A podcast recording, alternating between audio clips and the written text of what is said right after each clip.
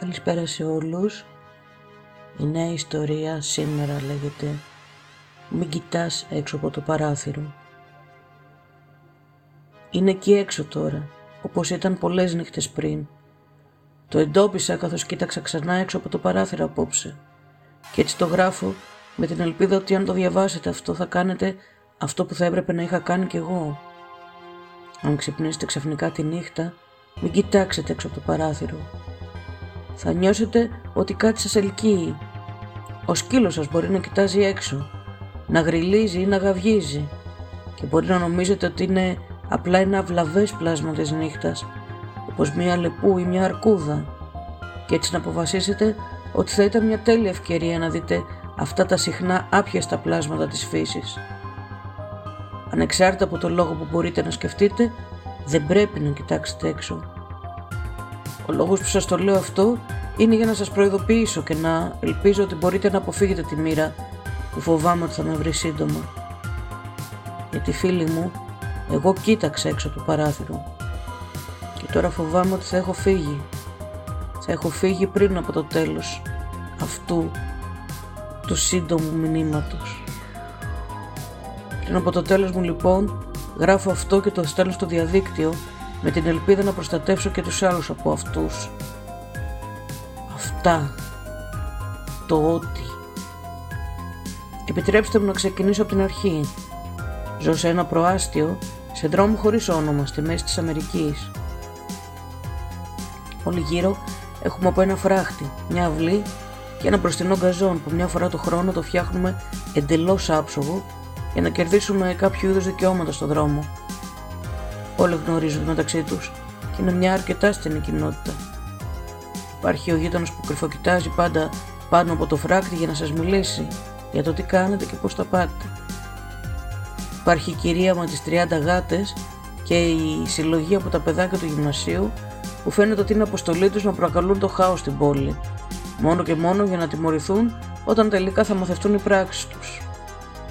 Εν ολίγης, είναι μια μάλλον ειρηνική κοινότητα χωρίς τίποτα περίεργο ή ασυνήθιστο που θα τραβούσε την προσοχή.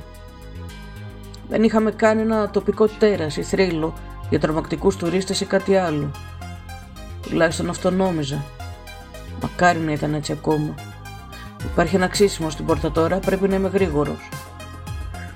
Για να είμαι σύντομος, είχα ζήσει όλη μου τη ζωή σε αυτή την κοινότητα και ήμουν ιδιαίτερα επιφυλακτικός για το υπερφυσικό και πού μπορούσες να το βρεις αλλά τώρα δεν είμαι τόσο σίγουρος. Για αρκετές νύχτες είχα βρει τον εαυτό μου να ξυπνά στη μέση της νύχτας, με το σκύλο μου να γριλίζει και να κοιτάζει το παράθυρο. Στην αρχή νόμιζα ότι θα ήταν καμιά αλεπού, μια κουκουβάγια ή οτιδήποτε άλλο μπορεί να ακούσει ή να μυρίσει ένας σκύλος που θα τον έκανε να αρχίσει να γριλίζει και να γαυγίζει.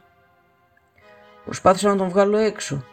Έκανα ό,τι μπορούσα για να τον αγνοήσω και να ξανακοιμηθώ. Για λίγο λειτουργήσε, αλλά όσο περισσότερο συνέχιζε, τόσο δυσκολευόμουν να το αγνοήσω και σύντομα άρχισα να χάνω την ψυχραιμία μου με το σκύλο. Προσπάθησα να τον βάλω στο σπιτάκι του, αλλά αυτό τον έκανε μόνο να γρατζουνίζεται στο ξύλο και να γκρινιάζει.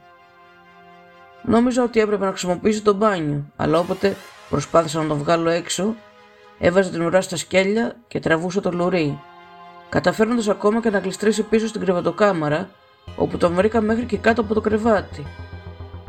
Αυτό ήταν κάτι που με μπέρδεψε, καθώς ο σκύλος μου είναι ένα μεγαλόσωμο σκυλί.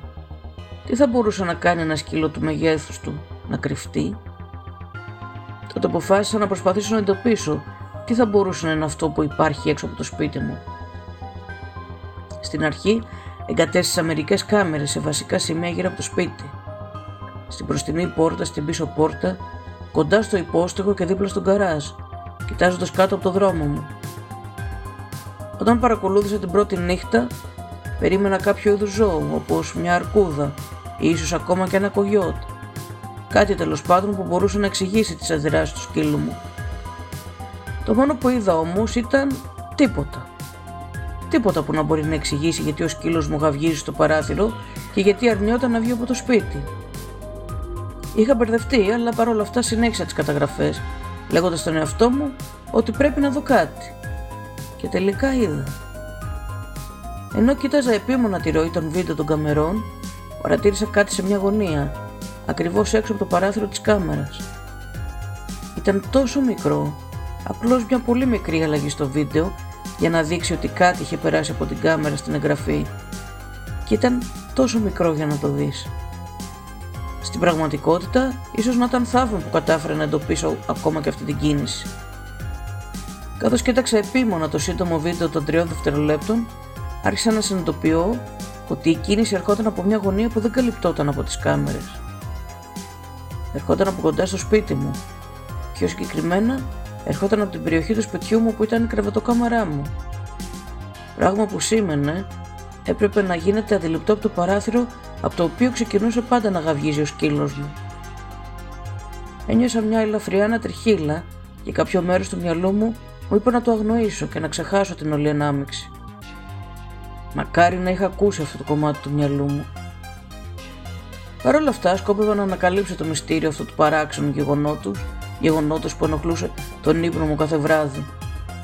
Έτσι, το επόμενο βράδυ, όταν ξύπνησα και άκουσα το σκύλο μου να κάνει το ενδεικτικό γρίλισμα και ένα σύντομο γάβγισμα καθώς κοιτούσε έξω από το παράθυρο, πίεσα τον εαυτό μου να βγει από τα καλύματα του κρεβατιού, πήγα στο παράθυρο και κοίταξε έξω στη νύχτα για να δω τι ακριβώς ήταν αυτό που προκαλούσε όλη αυτή τη φασαρία. Κοίταξα αβέβαιος αν θα μπορούσα να εμπιστευτώ τα μάτια μου. Τα έτρεψα αρκετές φορές μέχρι που τσιμπήθηκα για να δω αν κοιμάμαι ακόμα, αλλά δεν κοιμόμουν και ήμουν σίγουρος ότι δεν έβλεπα όνειρο. Παρ' όλα αυτά ειλικρινά δεν μπορούσα να εξηγήσω τι ήταν αυτό που έβλεπα. Ήταν μια φιγούρα.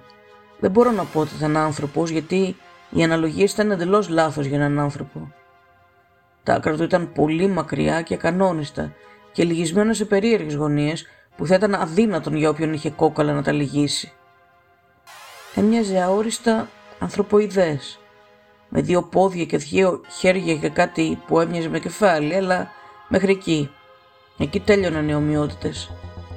Ήταν πολύ σκοτεινά για να πάρω μια καλή ιδέα για τα χαρακτηριστικά του πλάσματος, αλλά η όψη του και μόνο ήταν αφύσικη. Το χειρότερο όμως ήταν αυτό που έκανε. Χόρευε. Όχι σαν το χορό που μπορεί να ξέρετε εσείς κι εγώ, αλλά με έναν τρόπο με τον οποίο κινούσε τα μακριά του άκρα και κινούνταν κατά μήκος του γκαζόν.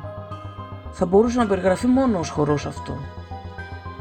Άκουσα το σκύλο μου να κλαψουρίζει, σαν να ένιωθε ότι είχα δει πλέον κι εγώ και τώρα αποφάσισε ότι δεν χρειαζόταν πια να γαυγίζει. Πήγε και κρύφτηκε κάτω από τα σκεπάσματα. Έπρεπε να τον ακολουθήσω, να μας κρύψω κάτω από τα σκεπάσματα και να προσευχηθώ να ανατείλει ο ήλιος, αλλά δεν μπορούσα. Δεν μπορούσα να κουνηθώ καθώς συγκλονίστηκα από τις κινήσεις αυτού του παράξενου πλάσματος που χόρευε στο γρασίδι μου. Η ίδια η εμφάνισή του ήταν τρομακτική, αλλά οι κινήσεις του ήταν σχεδόν μαγευτικές κατά κάποιο τρόπο. Βρέθηκα να γύρνω προς τα εμπρός στο παράθυρο για να το παρακολουθήσω από πιο κοντά όταν παρατήρησα ότι είχε σταματήσει. Όχι μόνο στεκόταν ίσιο και ακίνητο, αλλά το κεφάλι του έμοιαζε να γέρνει προς τα πάνω, κοιτάζοντας πάνω μου. Ξαφνικά ένιωσα ένα κύμα τρόμου. Έφυγα από το παράθυρο και έπεσα στο κρεβάτι, κρυμμένος κάτω από τα σκεπάσματα και κολλημένος στο σκυλί μου. Το μυαλό μου πήγαινε χιλιόμετρα το λεπτό, καθώς προσπαθούσα να καταλάβω τι ήταν, τι είχα δει και αναρωτιόμουν αν με είχε εντοπίσει.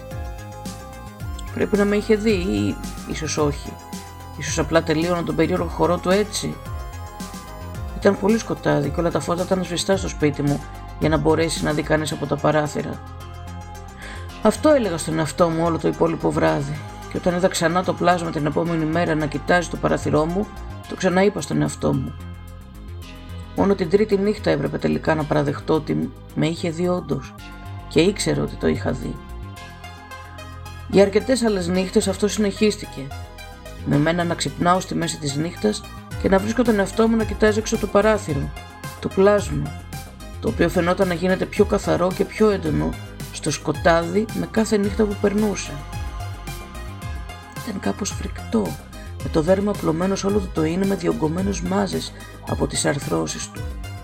Το δέρμα του έμοιαζε χλωμό και σαν πτώμα και το πρόσωπό του δεν ήταν παρά μια χλωμή φαλακρή σφαίρα με μια μικρή σχισμή κατά μήκος του, που αυτό πρέπει να ήταν το στόμα του.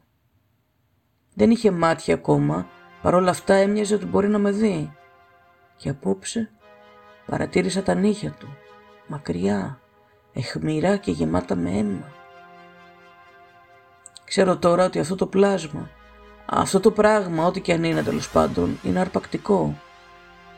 Μα παραπλανούν να κοιτάμε έξω από το παράθυρο, γιατί μόνο έτσι μπορούν να πιάσουν τη λία τους. Πρέπει να τα δεις πριν μπορέσουν να σε κυνηγήσουν. Και όσο περισσότερο φαίνονται, τόσο πιο γρήγορα μπορούν. Είναι στην μπροστινή πόρτα τώρα. Το ακούω να περνάει μέσα από το σπίτι μου μέχρι τις κάλες. Δεν νομίζω ότι μπορώ να ξεφύγω, ακόμα και αν πηδήξω από το παράθυρο. Οπότε πριν από το τέλος μου αποφάσισα να πω αυτή την προειδοποίηση σε όποιον ξυπνήσει ξαφνικά στη μέση της νύχτας και αποφασίσει να κοιτάξει έξω το παράθυρο. Μην το κάνεις.